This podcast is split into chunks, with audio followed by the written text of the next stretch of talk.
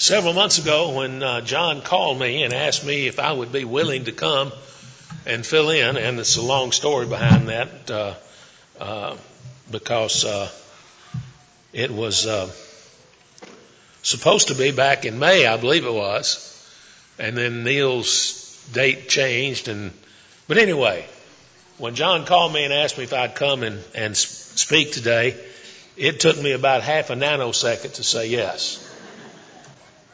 Mary and I love this church. We loved our time here. We miss it very, very much. And uh, there's some things about uh, Bowling Green that we wish we could have taken with us, but just couldn't happen. And uh, to be quite frank about it, the, the deciding factor, I'm going to tell you now, the deciding factor between us staying in Bowling Green when we retired and moving to Tennessee was grandkids. What can I say? So, uh, was grandkids. Enough about that. We could talk all afternoon about remembrances and things that we think uh, are good and well, and it's, it's good to see a good crowd here this morning. If you got your Bible, open it to the book of Ephesians. We're going to be looking at several passages in the book of Ephesians as we think about the church being the fullness of Him that fills all in all. Isn't it great when a plan comes together? Now, to be honest with you, for me, it doesn't happen all as often as I would like for it to. But isn't it great when a plan comes together? I remember when uh, we moved here and, and I wanted to build a shop out behind my house and uh, I, I drew it up and took it to the, uh, got a permit, did everything and, and boy, the plan just came together. Some folks came and helped me. We got that thing done. It was great. It's wonderful when a plan comes together. Before Jesus ascended into heaven, he commissioned the apostles to go into all the world, preach the gospel to every creature. He who believes and is baptized shall be saved. Mark 16, 15, and 16. Matthew chapter 28, the record says, Go, there, go, the, go therefore and make disciples of all the nations, baptizing them in the name of the Father and of the Son and the Holy Spirit. And lo, I'm with you always, even to the end of the age. There was a divine expectation. All right, there was the divine expectation that people would respond when the apostles did what Jesus commissioned them to do. And so God, anticipating that, sent the apostles out and he made provision for what would happen after people did respond. 3,000 people did respond on the day of Pentecost. We're all familiar with that. And we take note of Luke's comment on that when he says in Acts chapter 2 and verse 47 that, uh, fear, that things were going well and 3,000 souls were added to them that day or added to the church that day. And we recognize that this was on Pentecost and we recognize this as being the birthday of the church. That word church, very powerful word occurs 107 times in the New Testament. Paul had a lot to say about the church, particularly in the book of Ephesians, and if you've got your Bible open, we'll be looking at several of those there. In Ephesians chapter 1, verses 19 to 23, we see that the, and I barely can see that thing up there. Somebody got a pair of binoculars? in Ephesians 1, verses 19 to 23, we read the following. And what is the exceeding greatness of his power? Whose power? God's power toward us who believe. That's the Christians. That's the church. According to the working of his mighty power, which he worked in Christ when he raised him from the dead and seated him at his right hand in the heavenly places, far above all principality and power and might and dominion, and every name that is named, not only in this age, but also in the age to come and put all things under his feet and gave him to be head over all things to the church, which is his body, the fullness of him that fills in all, all in all. This church, this body, this group of people, those who respond to the message preached when the Great Commission is fulfilled, this church is the result, notice the words here, of the exceeding greatness of his power toward us who believe according to the working of his mighty power have you ever contemplated the power of God? He created the universe. He spoke, it came into existence. His will is done. Nobody, nobody mocks the eternal God, but by His eternal power, His exceedingly great power, and the working of His mighty power, which He worked in Christ when He raised Him from the dead and created this group of people, the church, that was by the power and the working of God. Secondly, in Ephesians chapter 3 verses 10 and 11, we see that this was by the manifold wisdom of God. To the intent that now, verse 10, to the intent that now the manifold wisdom of God might be made known by the church to the principalities and powers in the heavenly places according to the eternal purpose which he accomplished in Christ Jesus our Lord. This was by the eternal purpose, according to the eternal purpose, according to the manifold wisdom of God. Now, you know, in my lifetime, I've met some smart folks. But you know, I've never met anybody as wise as God. And by the manifold wisdom of God, this group of people, this body came into existence, this church, in fulfillment of His purposes. Thirdly, it was by and through the mercy and the grace and the kindness of God. Chapter 2, verses 4 through 10. But God, who is rich in His mercy, uh, but God, who is rich in mercy, because of His great love with which He loved us, us who? The, the church. This is written to the church at Ephesus. Loved us, even when we were dead in trespasses, made us alive together with Christ. By grace you have been saved and raised us up together and made us sit together in the heavenly places in Christ Jesus, that in the ages to come he might show the exceeding riches of his grace in the kindness toward us in Christ Jesus. For by grace you have been saved through faith. And that not of yourselves, it is the gift of God, not of works, lest anyone should boast. For we are his workmanship, created in Christ Jesus for good works, which God prepared beforehand that we should walk in them. It was through the mercy and the kindness and the grace and the love of God that this, this group of people that would respond to the preaching became the church. Then finally along this line immediately is through the church that God will be glorified forever. And my clicker's not working here. Ephesians chapter 3 and verse 21.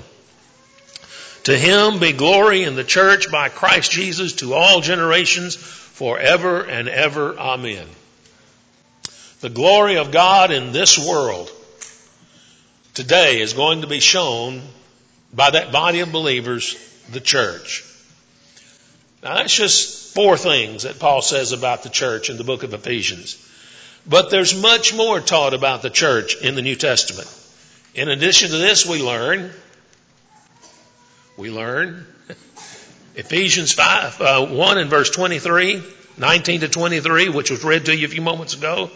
What is the exceeding greatness of his power talking about that? Which was wrought when he set Christ in the heavenly places. And notice verse 22 and 23. And put all things under his feet and gave him to be head over all things to the church, which is his body, the fullness of him that fills all in all. We also see in Ephesians, I'm sorry, I read the wrong passage. Ephesians 5.23, I'm sorry. It is this body that Jesus is going to save. You know, we, we often have discussions with people, and this passage tells us there's only one group of people God is going to save. God's not going to save everybody. That's a pleasant thought that everybody will go to heaven.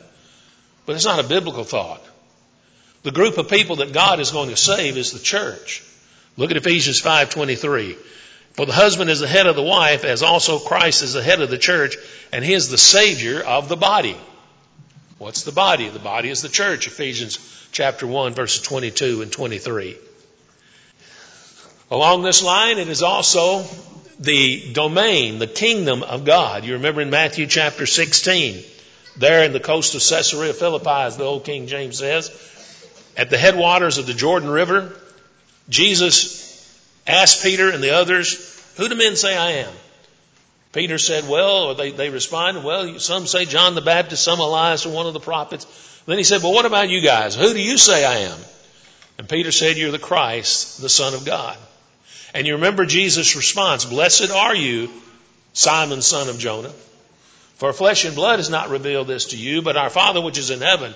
And upon this rock, not the rock of Peter, but the rock of the confession he made, that Jesus is the Son of God, catch it now, I will build my church, and the gates of Hades shall not prevail against it. It is Jesus' kingdom, Jesus' domain. It's where Jesus rules. Likewise in Ephesians 1, 20 and 23, which we read three times already, it tells us that Jesus is made the head of the church, which is his body, the fullness of him that fills all in all. Chapter 2, verses 14 through 17, and I'm all messed up here.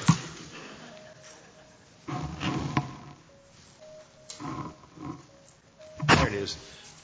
1 Corinthians chapter 3, verses 16 through 17. I'm sorry, guys. I'm used to having it in a nice big screen right up here. Should have turned the monitor on here. Uh, it is by this church, it is God's temple, the indwelling of the Holy Spirit, 1 Corinthians 3, verse 17. The church is the temple of God. Where, where does God dwell today? Where does He live? Let me digress just a moment here. People get the wrong idea when they think about a temple, especially the temple of the Old Testament. The temple in the Old Testament was not particularly a place of worship. Yes, they came to offer sacrifices there.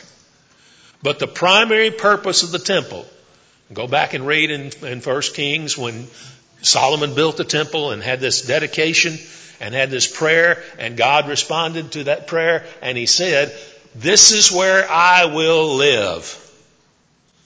This is where I will live.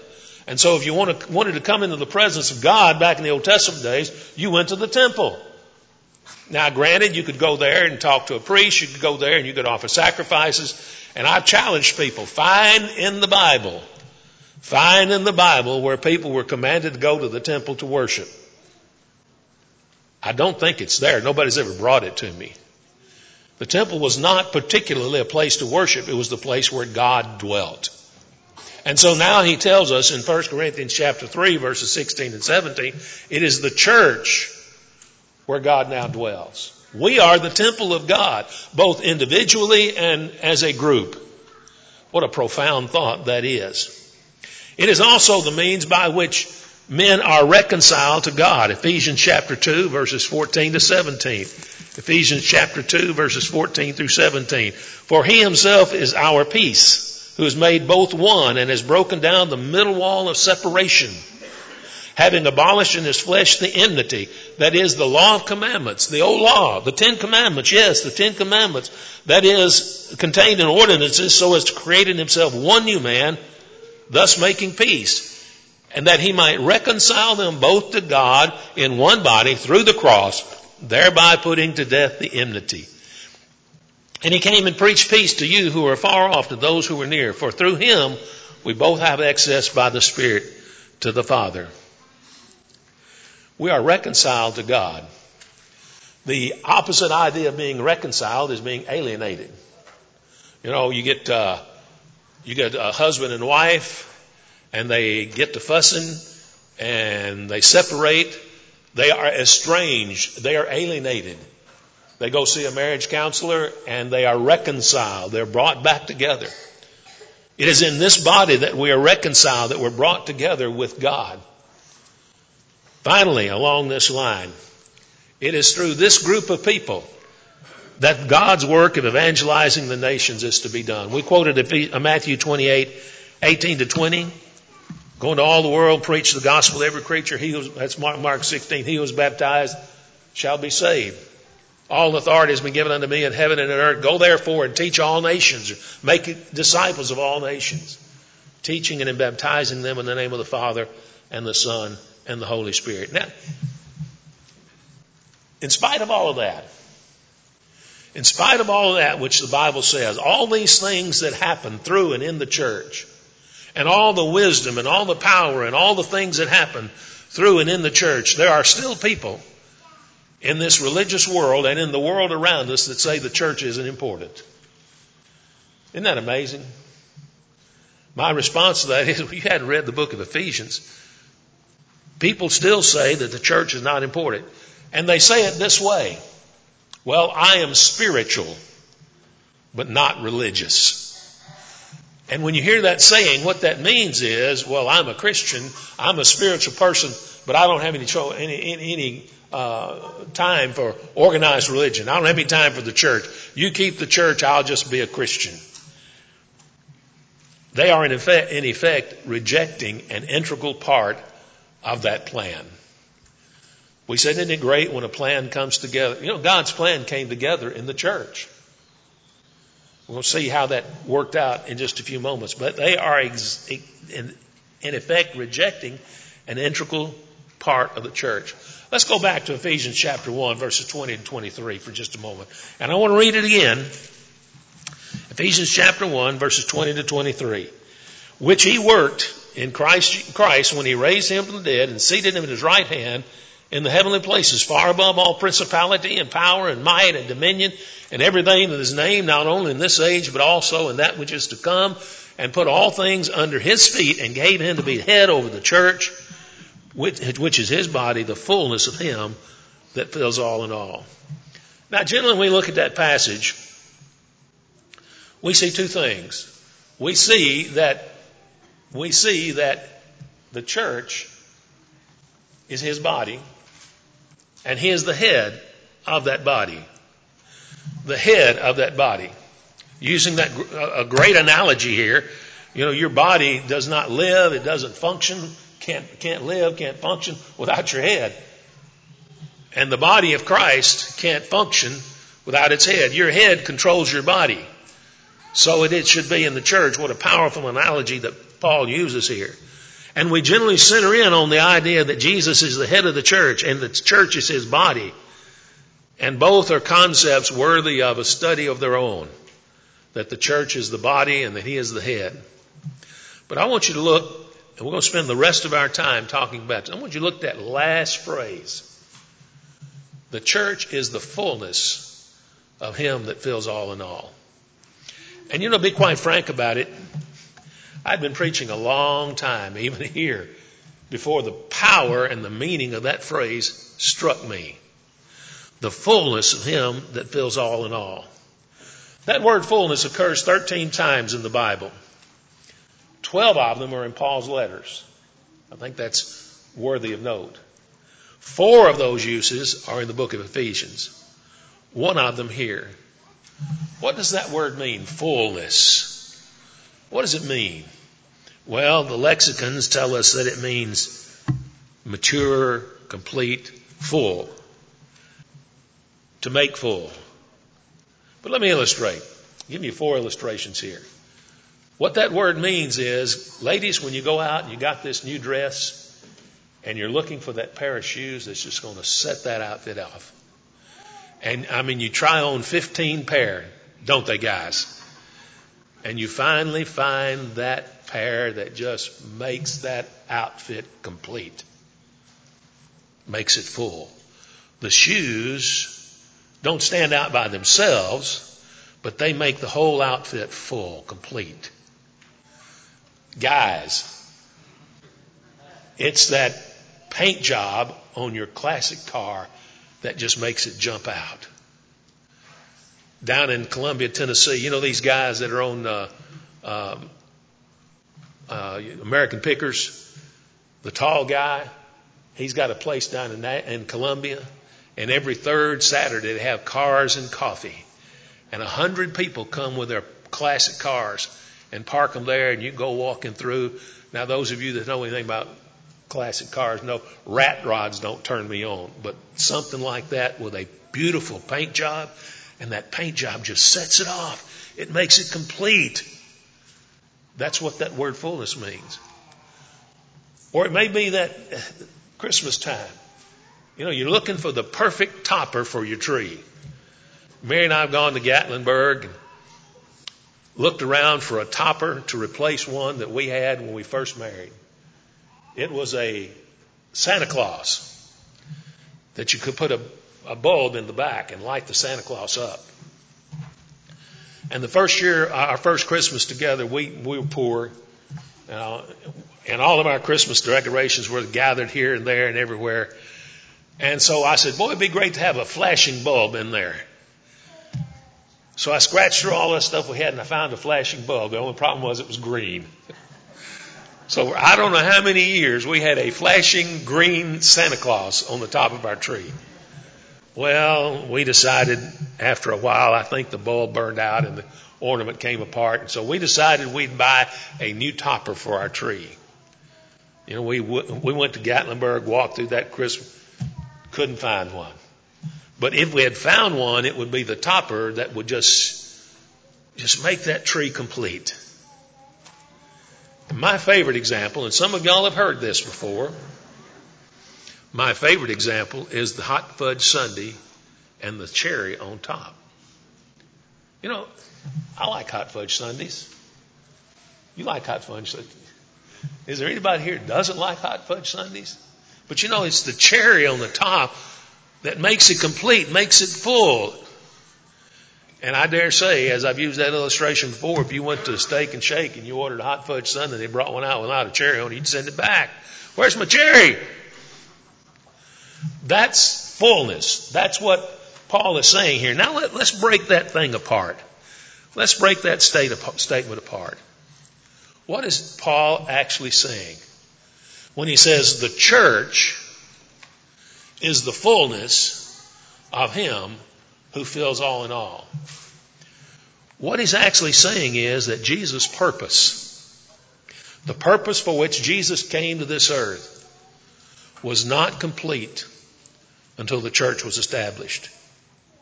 He is telling us that his work was not finished. Now I know Jesus said on the cross, it is finished. What was finished on the cross? What Jesus could do, what God could do to save man was finished on the cross. There was nothing more that we could expect heaven to do to save mankind.